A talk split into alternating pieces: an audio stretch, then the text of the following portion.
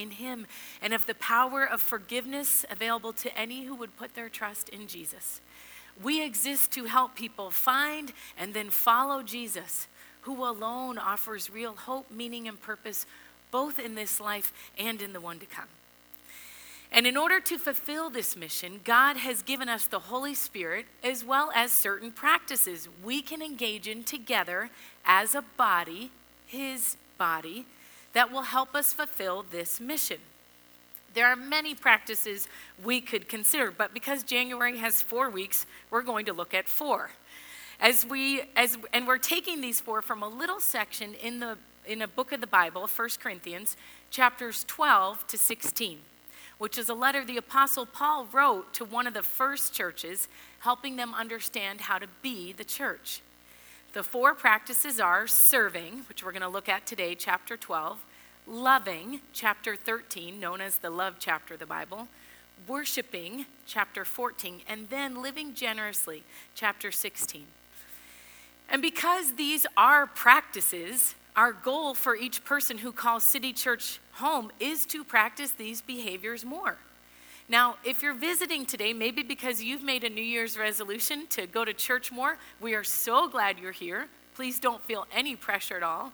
In fact, I think you'll enjoy this behind the scenes tour as it'll give you a sense of what we're about.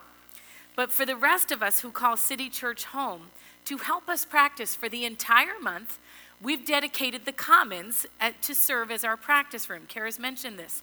The Commons is still going to be used for refreshments and video overflow during services, but after each service, each week this month, we will have people available to help you learn how you can practice each one of these behaviors more.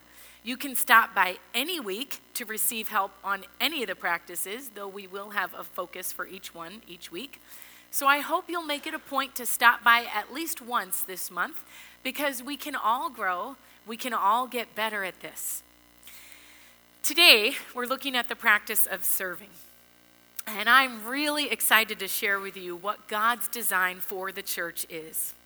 As a church leader, this is one of the passages that most informs my understanding of how the church is supposed to function. And when we get it, it is so beautiful. Follow along with me in 1 Corinthians chapter 12. It's page 1745 in your Pew Bible. Uh, words will also be on the screen. It's 31 verses, so I will skip or summarize for the sake of time. 1 Corinthians chapter 12, verse 1. Now, about the gifts of the Spirit, brothers and sisters, I don't want you to be uninformed. The idea of spiritual gifts or gifts of the Spirit is one that will already be familiar to you. If you've heard of Strengths Finder or the DISC inventory or the Enneagram, this is similar. Those instruments are all ways of helping us understand the different ways people act or are motivated or how they're wired. Verses 4 to 6 there are different kinds of gifts, but the same Spirit distributes them. There are different kinds of service, but the same Lord.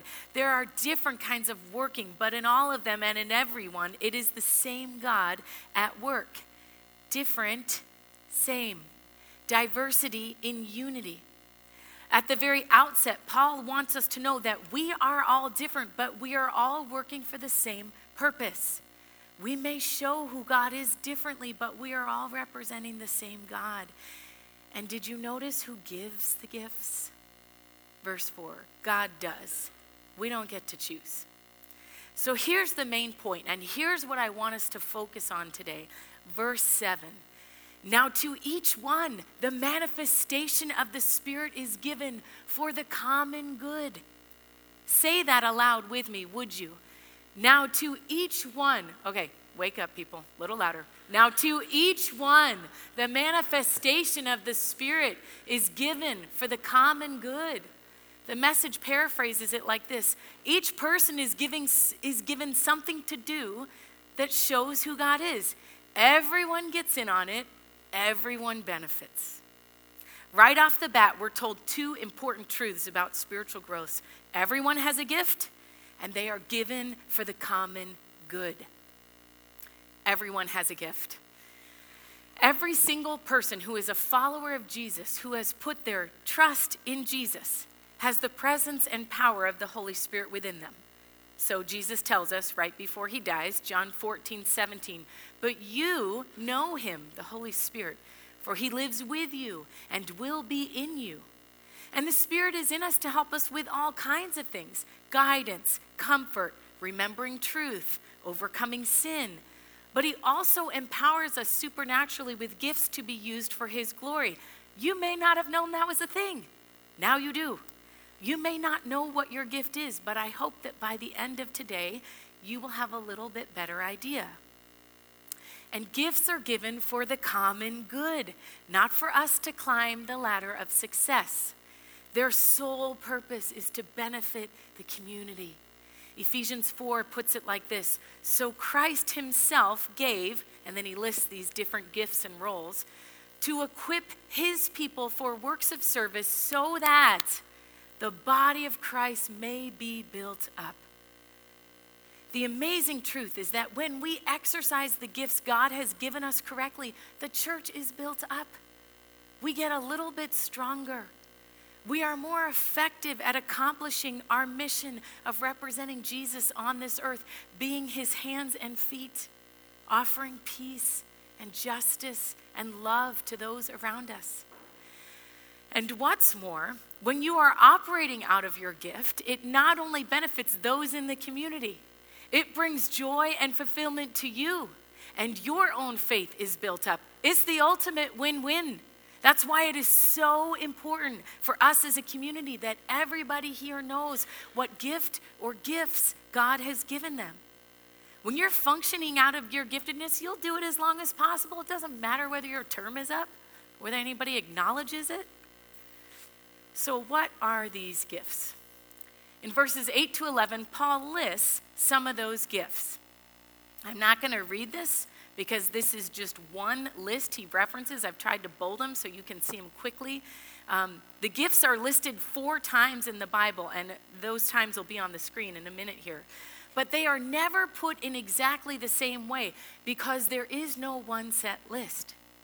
In fact, any time these gifts are discussed, the point is not to list the gifts exhaustively, but rather to highlight the variety and to encourage people to exercise them cheerfully and humbly. So, right now, please take out the insert inside your program. And I want you to look at the front page with the image of the body on it.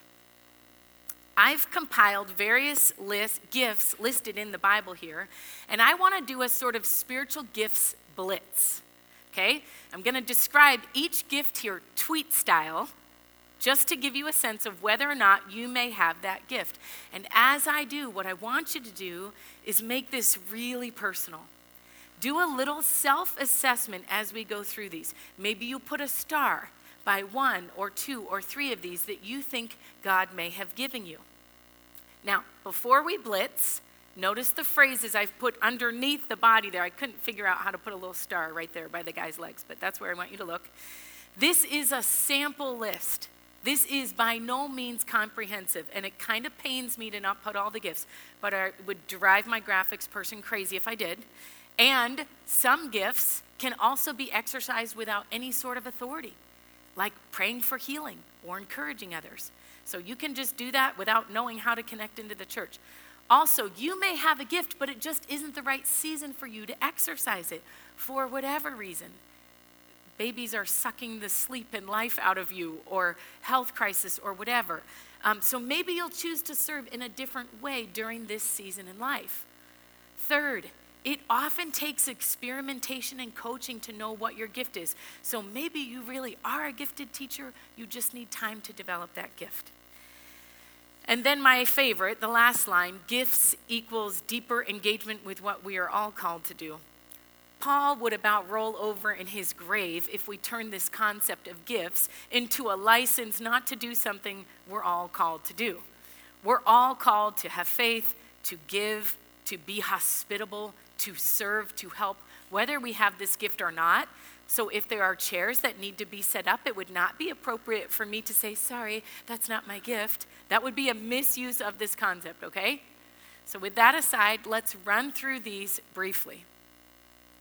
Helping sometimes called serving. Helpers love to help, often behind the scenes. They love to invest their time and energy into furthering other people's work. You need help setting up the church picnic? Happy to. You need documents printed for children's ministry? I'm on it. While others may do this kind of thing begrudgingly to lend a hand because we know we should, helpers love this. They feel good helping someone else. Bless you helpers out there. I think my exact words to you generally are can we clone you? Hospitality. Think people, not gourmet meals, pottery barn, or Pinterest. If you have this gift, you put more emphasis on making people feel at home rather than on making your home look great. You are about radical inclusion. You're always thinking, who is somebody who's on the outside, who's feeling left out, and how can we draw them in? You throw parties when your house isn't perfect. Your yearly gatherings include new faces every year. You notice and have compassion for the newcomer. Shepherding. Like a shepherd tending the flock, you long to see those around you cared for, growing in their faith, healthy in every way. And you will spend time with, listen to, and encourage others to do just that. Sometimes this word is translated pastoring, but shepherding is not just for those with the job title pastor. In fact, because the Bible stresses relationships and mentoring, and Lindsay mentioned this in her announcement, our entire church is organized at every age level children, student, adults, for growth groups for everyone to be connected to someone who can shepherd them. Teaching. Teachers love to discover a truth in the Bible and help others grasp it in a way that leads to life change. You love watching the aha moment in your students. You are gratified seeing the impact it has on their lives. A 70 year old woman I know offers her gift of teaching to an elementary age Sunday school class and is always eager to tell you how she taught a certain Bible story, how creative she was with it, and what the kids took away from it. Faith. Sure, we all have faith, but if you have this gift, you have a unique capacity to trust God amidst impossible odds. You're generally unflappable. When obstacles come, they don't defeat you like they would the rest of us. One writer describes it like this The average person says, I have to see it in order to believe it. But the person with this gift says, if I believe it, I know I'm going to see it. Often you are the buoys that hold the rest of us afloat. Evangelism. If this is you, you are absolutely convinced that becoming a follower of Jesus is the best thing that could happen to anyone. And God's love for others, particularly those who are far from Him, just oozes out of you. You don't have to say or do a lot. You're always thinking about how someone outside the church would be hearing sermons or, or experiencing church. And if you are not offering your gift, we are not the church. Because the church exists for people who are not yet here. We need you. Mercy. Oh, where are our bleeding hearts? You know who you are. You always seem to find the person, or they find you, in the room who is in the most pain. People just come up to you and start sharing their wounds. And if that's not your personality, even if they don't, you can't help but see the brokenness in this world and to want to do something about it. Starving children, people oppressed in poverty or disease, people in personal crisis. When others run away, you run towards them. Oh, how we need your soft hearts. Giving we're all called to be generous, but some of you give recreationally. You get money and you have fun dreaming up new and creative ways to be able to bless others. An envelope of cash for a family in need, an anonymous money order for someone with a big debt, ding dong ditching someone by ringing the doorbell, leaving groceries or gifts, and running away without getting caught. If you are getting excited about the prospect of doing any of these things, even if you don't have a lot of money, you may have this gift. If you are getting excited about the prospect of someone doing these things for you, you are a greedy little human being. You are paying attention. Entrepreneur, you not only notice a need that is being unmet, you can see how to fix it. in your mind's eye, you can see how to address that need in a systematic, organized way. Maybe one of the ministries we need most right now is one we don't even know about yet, but you do. Talk with us. We'd love to hear what God has put in you for the common good. Wisdom. I hope we're all growing in wisdom. But some of you frequently have people come to you for direction and help at key moments in their lives, and you have striking clarity about what is most important. You seem to be able to discern how the truths in the Bible apply to this particularly murky situation. And if we would just listen to you, we would not get ourselves in as much trouble. By the way, if you're sitting here thinking of other people who come to mind when I describe these gifts and you have the desire to tell them afterwards, I think you have the gift of encouragement. And I want to encourage you to exercise it. Truth telling or prophecy, this is not predicting what will happen in the future. It's courageously speaking into what is happening now, often in the face of confusion or resistance. Take injustice, for example. Prophets cannot stand injustice. And when you speak out against it, sometimes you are misunderstood, disliked, even shamed. But you are often our conscience in the body of Christ. I know it comes at a cost, and I know it's hard work, but we need to hear what you have to say to ensure we are remaining faithful to our mission. And finally, leading. You aren't content with the status quo. You can envision a new reality that would be better, and you have the ability to communicate that vision in such a way that people are catalyzed into action to accomplish it together. You don't just want to see change, you can bring it about by guiding people from what is to what ought to be. Oh, how we need your gifts. So there you go. Blitz over. Not too painful. Remember, this isn't all the gifts. That would take a while. This is just to get you started thinking about it. And if you are still wondering whether indeed God has given you any gift, remember our main verse for the day. Say it once again with me. Now, to each one, the manifestation of the Spirit is given for the common good. Come to the practice room uh, after this service. Make an appointment to meet with a staff member or myself this month that we can help you find your gift. I love helping people understand how God has gifted them. Now, let me pause there and ask an inve- inevitable question at the end of something like this Which gift is most important? Which of these can we sort of do without, or at least deal in lower doses of? That's an interesting question, and it's actually something Paul spends a great deal of time addressing in 1 Corinthians 12. We can't cover all this chapter in depth in the remainder of our time, so I want to encourage you to read it over later today. But gift envy, then as now, was a big problem in the early church. And in order to answer that question, let me ask a different one. Which part of your body is most important to you? Andy did his doctoral work at Duke University, and Duke has a very respected medical system.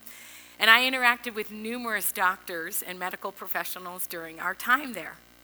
And often, this is like tells you the context you're in, specialists could be overheard joking with one another whose expertise was really the most important.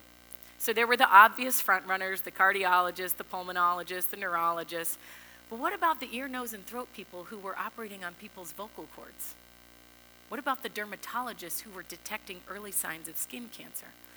One time I was at a gathering, and one snarky individual said to another, Oh, you're just an ophthalmologist? And the man's response was swift. He said, Well, I found that when people can't see, they tend to want to see me. And it's true. Often we don't value a body part until it isn't working. My son broke his wrist a couple of weeks ago, and guess what? He's been reminded daily how helpful a wrist is. Uh, when we were getting his cast on, I ran into a super young, healthy, fit guy from City Church at Tria um, whose back went out over the break. And guess what? He's appreciated his back in some ways he never did before. I tore my peroneal tendon this summer before we went to the Boundary Waters. I didn't even know I had a peroneal tendon. Now I appreciate it. Now, as with every analogy, it breaks down if you push it too far. Of course, I'd choose my brain over my pinky finger any day. But the basic illustration Paul uses is that the body is healthy specifically when the various parts are functioning as they're supposed to be in different ways. Different parts, same body. Different strengths, same goal. And in fact, it is those differences that allow the body to work together beautifully. What's true of our physical bodies is true of our spiritual body, the body of Christ. Verse 12 Just as a body, though one, has many parts, but all its many parts form one body, so it is with Christ. The body is not made up of one part, but of many. I like how the message paraphrases this. A body isn't just a single part blown up into something huge. It's all the different but similar parts arranged and functioning together. It is, in fact, the diversity of our parts that makes us a beautiful whole. But that design can also create tension, problems, even. And Paul elaborates on two of those problems in verses 15 to 26. The first problem is inferiority, verses 15 to 20. Now, if the foot should say, because I'm not hand, I don't belong to the body, it would not for that reason stop being part of the body. And if the ear should say, because I'm not an eye, I don't belong to the body, it would not for that reason stop being part of the body. If the whole body were an eye, where would the sense of hearing be? If the whole body were an ear, where would the sense of smell be? But in fact, God has placed the parts in the body, every one of them, just as He wanted them to be. If the whole body were an eye, that's not a body, that's a monster. Maybe a cute little monster, Mike Wazowski, but it's a monster. Paul's railing against one of the most dangerous beliefs in Christian community. Because I am not, I do not belong. In society, certain people matter more than others. Certain skill sets are more coveted more than others. But not in God's community. Each part matters, each part contributes. And when it doesn't, we are all the poorer for it. We need to call one another on this. The next time you hear someone diminishing their role, you respond, No, you are a hand, and we need our hands. But Paul also wants us to watch out for the other extreme. The second problem is superiority, verses 21 to 26. The eye cannot say to the hand, I don't need you. And the head can't say to the feet, I don't need you. On the contrary, those parts of the body that seem to be weaker are indispensable. As you look at that gift list, which one are you tempted to think, eh, I don't need you? We need to watch that. Every part matters. The message today is pretty simple Verse 27 Now you are the body of Christ, and each one of you is a part of it. And that means that if you are a follower of Jesus, if you have decided to make City Church your primary community, we need your part. We are poor without it. And your own faith will grow as a result of you contributing to the common good. So, what's your part? What can you offer to help us be a healthy, functioning body that helps people find and follow Jesus? I want you to take that insert out again. This time, turn it over to the side with all the words. That is not the side that our creative person likes. She's a visual person. We've organized the majority of ministries here by gifting. So once you've identified a gifting, you can see some potential ways to use that gift, what the time commitment is, who to contact to learn more. Remember, this is practice not perfect, so I took the liberty of providing an imperfect resource for us. We may have missed some ministries, we could have listed them under different gifts. Um, but all the information you need is there to take the next step if you have to leave immediately after the service. But I hope many of you who are not in a hurry will stop by the practice room right now and have a brief conversation with someone to explore how you can contribute your part. We have people who can direct you to ministries. We have representatives from most ministries who can tell you what it's like to serve on that team. Some of you may be surprised to learn how easy this could fit into your regular routine. Some of you may find you develop friendships with others on the team who share your passion or interest.